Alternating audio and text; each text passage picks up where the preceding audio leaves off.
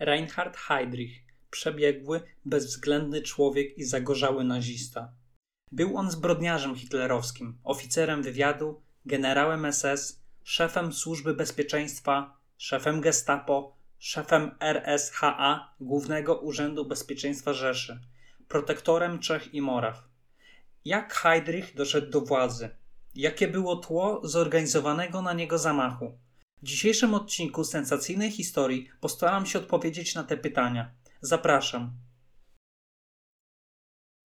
Młody Heydrich w 1922 roku wstąpił do niemieckiej marynarki wojennej. Początkowo piął się po szczeblach kariery, lecz w wyniku skandalu obyczajowego został usunięty ze służby. Borykając się z problemami finansowymi, wstąpił do NSDAP i SS.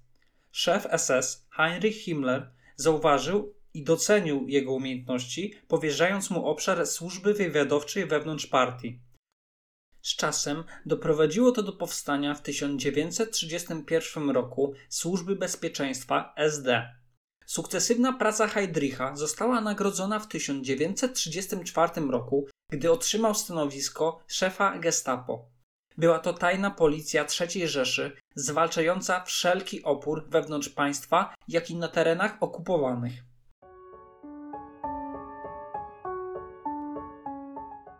Stopień generała SS Heydrich uzyskał za zasłużenie się organizacją wydarzenia nazwanego Nocą Długich Noży. Miała ona miejsce w 1934 roku. Była to krwawa czystka przeciwników politycznych Hitlera. Zlikwidowano w ten sposób SA, organizację, która początkowo była bojówkami chroniącymi zgromadzenia nazistowskiej partii NSDAP. Z biegiem lat SA przybrała na sile i liczebności, a jej dowódcy dążyli do zdominowania władzy wojskowej w państwie. Doprowadziło to do poważnego konfliktu brunatnych koszul z armią zawodową Reichswehrą. Ernst Röhm, przywódca SA, przez lata był bliskim współpracownikiem Hitlera. Niemniej, do czasu tego konfliktu ich stosunki zmieniły się. Röhm otwarcie go krytykował i nazywał śmiesznym kapralem. Był również opozycyjnie nastawiony do prób negocjacji i ustaleń z przywódcami armii zawodowej. Hitler, bojąc się utraty władzy w wyniku zamachu stanu, opowiedział się po stronie Reichswehry. Himmler oraz Heydrich organizowali fabrykowanie dowodów przeciwko dowódcom SA, które miały świadczyć o ich drodze do przewrotu zbrojnego. Sporządzono listy osób do usunięcia. Gdy wymordowano dowódców SA, w tym jego szefa, samo SA straciło na znaczeniu względem SS, którego to Heydrich był wysokim stopniem dowódcą. W 1939 roku Reinhardowi Heydrichowi powierzono kierowanie Głównym Urzędem Bezpieczeństwa Rzeszy RSHA. Skupił on w ten sposób w swoich rękach wszystkie nici aparatu bezpieczeństwa.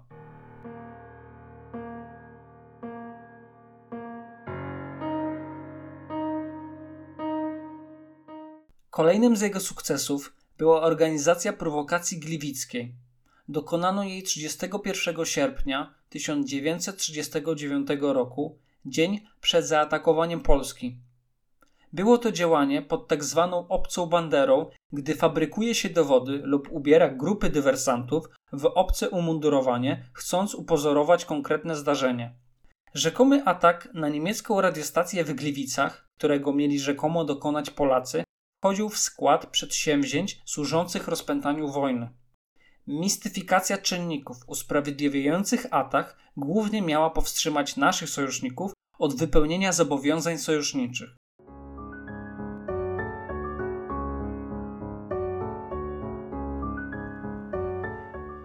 Kolejnym ważnym stanowiskiem Heydricha było mianowanie go w 1941 roku przez Hitlera protektorem Czech i Moraw.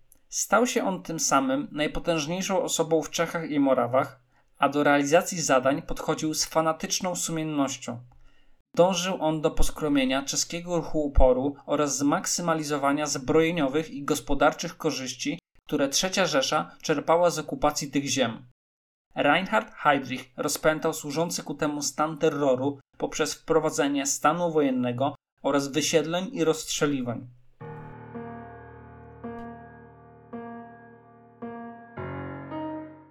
Heydrich fanatycznie nienawidził Żydów.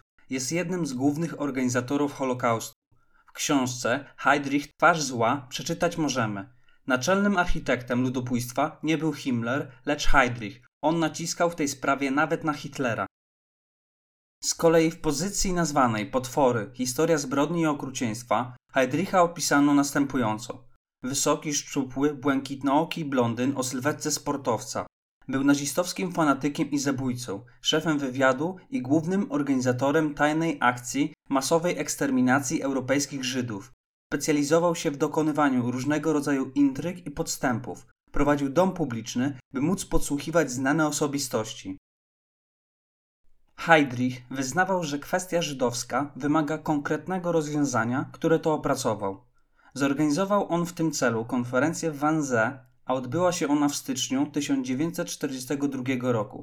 Zebrali się na niej wysocy rangą niemieccy urzędnicy państwowi, którzy pod przewodnictwem Heydricha utrwalili ostateczne rozwiązanie kwestii żydowskiej, jak nazwali eksterminację narodu żydowskiego.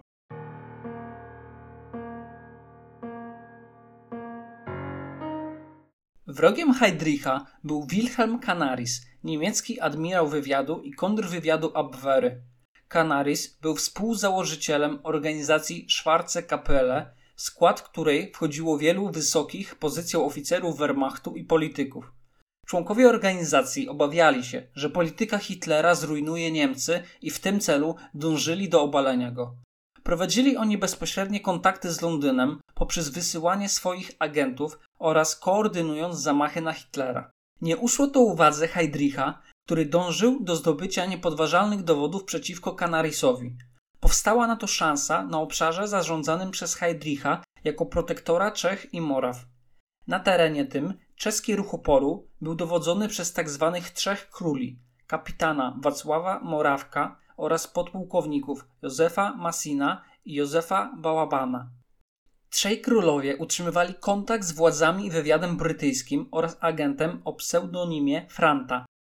W kwietniu 1941 roku Gestapo aresztowało pierwszego z trzech króli, podpułkownika Bałabana. Mimo długich tortur, oprawcom nie udało się ustalić, kim jest Franta. Pierwszy król został skazany na śmierć w praskim więzieniu. Miesiąc później Gestapo wpadło na trop pozostałych dwóch z trzech króli, podpułkownika Massina i kapitana Morawka. Mieszkanie, w którym nadawano wiadomości do Londynu, udało się namierzyć przy pomocy samochodu pelengacyjnego. Gdy agenci wtargnęli do budynku, Massin, odciągając gestapowców, starał się dać czas innym osaczonym na ucieczkę. Sam został aresztowany wraz z radiotelegrafistą. Uciec udało się kapitanowi Morawkowi, który przywiązał radiową antenę do nogi łóżka i spuścił się po niej na dół.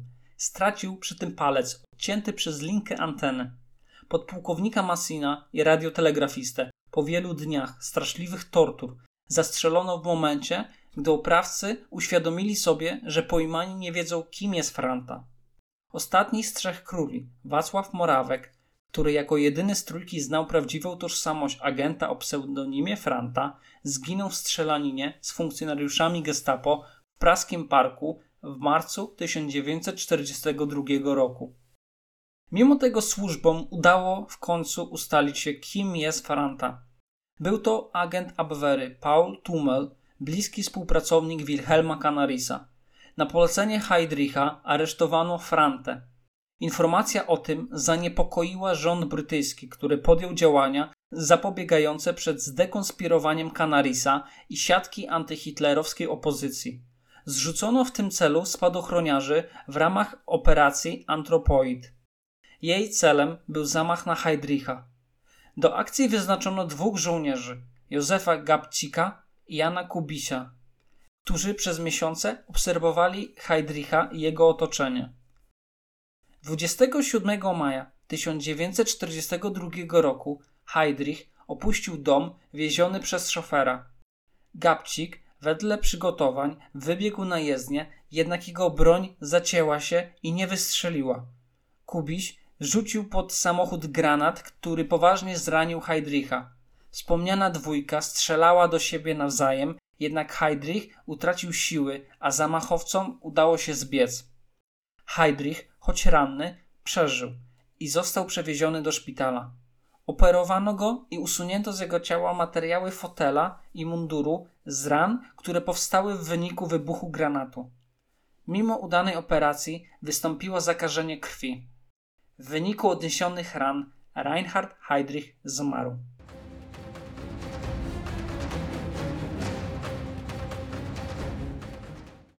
Śmierć Heydricha mocno dotknęła Adolfa Hitlera. Guido Knopp w publikacji SS Przestroga historii wspomina. W kwaterze głównej Hitlera wiadomość z Pragi wywołała głęboki szok. Führer szalał ze wściekłości. Natychmiast wyznaczył milion marek nagrody za schwytanie sprawców zamachu. Hitler nakazał urządzić Heydrichowi wystawny państwowy pogrzeb z wszelkimi honorami. Było to iście narodowo-socjalistyczne widowisko. Łopotały czarne sztandary z runami SS oraz brała w nim udział kompania reprezentacyjna. Pojawiły się ważne osobistości, jak przedstawiciele rządu czeskiego, Himmler czy Hitler, którzy wygłosili swoje mowy. W ramach odpowiedzi na zamach Heydricha rozpętano ogromny terror w Czechach. Aresztowano tysiące osób, tysiące rozstrzelano, a kolejne tysiące trafiły do katowni gestapo i obozów koncentracyjnych. Fałszywa informacja o tym, że zamachowcy ukrywają się w Lidicach, doprowadziła do tego, że mężczyzn z tej wsi rozstrzelano, a ją samą zrównano z ziemią. Zamachowcy, ukrywający się w prawosławnym soborze w Pradze, zostali zdekonspirowani wskutek zdrady towarzysza. Setki SS-manów i gestapowców otoczyło ich. Mimo prób wzięcia osadzzonych żywcem, nie udało im się to. Zamachowcy zginęli walcząc lub poprzez samobójstwo. Ksiądz kościoła oraz duchowni zostali skazani na śmierć, a setki parafian, które wiedziały o ukrywających się, wysłano do obozu koncentracyjnego celem zamordowania. Heydrich po śmierci stał się w nazistowskiej władzy i społeczeństwie symbolem kultu. Sławiono go i stawiano mu pomniki. Hitler w liście do żony Heydricha, Liny, wyrażał się o nim w następujący sposób. Wypełniając wiernie i w sposób nieustraszony swe obowiązki, Reinhard Heydrich ma nieprzymijające zasługi w dziele budowy wielkoniemieckiej Rzeszy. Aby w sposób trwały wyrazić wdzięczność narodu za wybitne osiągnięcia zmarłego, postanawiam, że lubiany przez niego zamek Jungfern Breschan koło Pragi wraz ze wszystkimi przeległościami, urządzeniami i inwentarzem zostanie przekazany w darze na własność wdowie Linie Heydrich i jego dzieciom. Reinhard Heydrich był jednym z największych zbrodniarzy II wojny światowej. Należał do głównych organizatorów eksterminacji Żydów. Jego osoba wywarła silny wpływ na obecną w tamtym czasie, jak i w przyszłości, politykę III Rzeszy oraz Czechów. To już wszystko na dziś. Dziękuję za uwagę. Zachęcam do subskrybowania kanałów. Do usłyszenia.